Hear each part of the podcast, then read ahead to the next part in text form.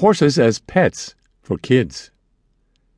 My horse is my star. Kids love horses, and horses love kids.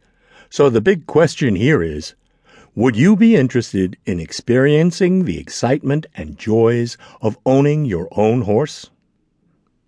Being a kid can sometimes be very tough, but sharing your life with a horse can be a great rewarding experience to put you through the ups and downs of your life.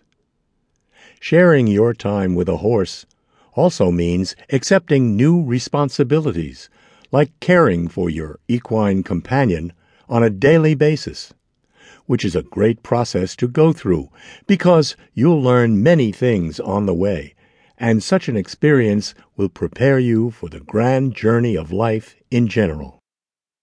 Here are some general guidelines that you might consider for caring for your horse companion.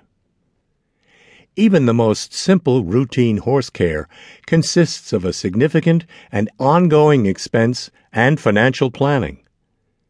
Did you know that the cost of purchasing the horse itself is often much less than the ongoing cost of maintaining the horse for one year?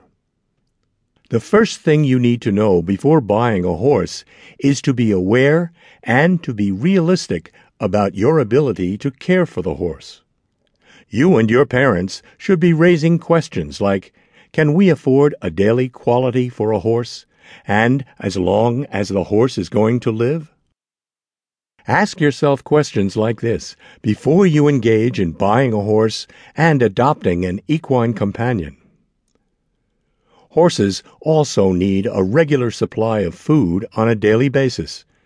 In most cases, horses need to have grass, hay, or a pasture throughout the day. Horses also do need additional grain feedings twice a day.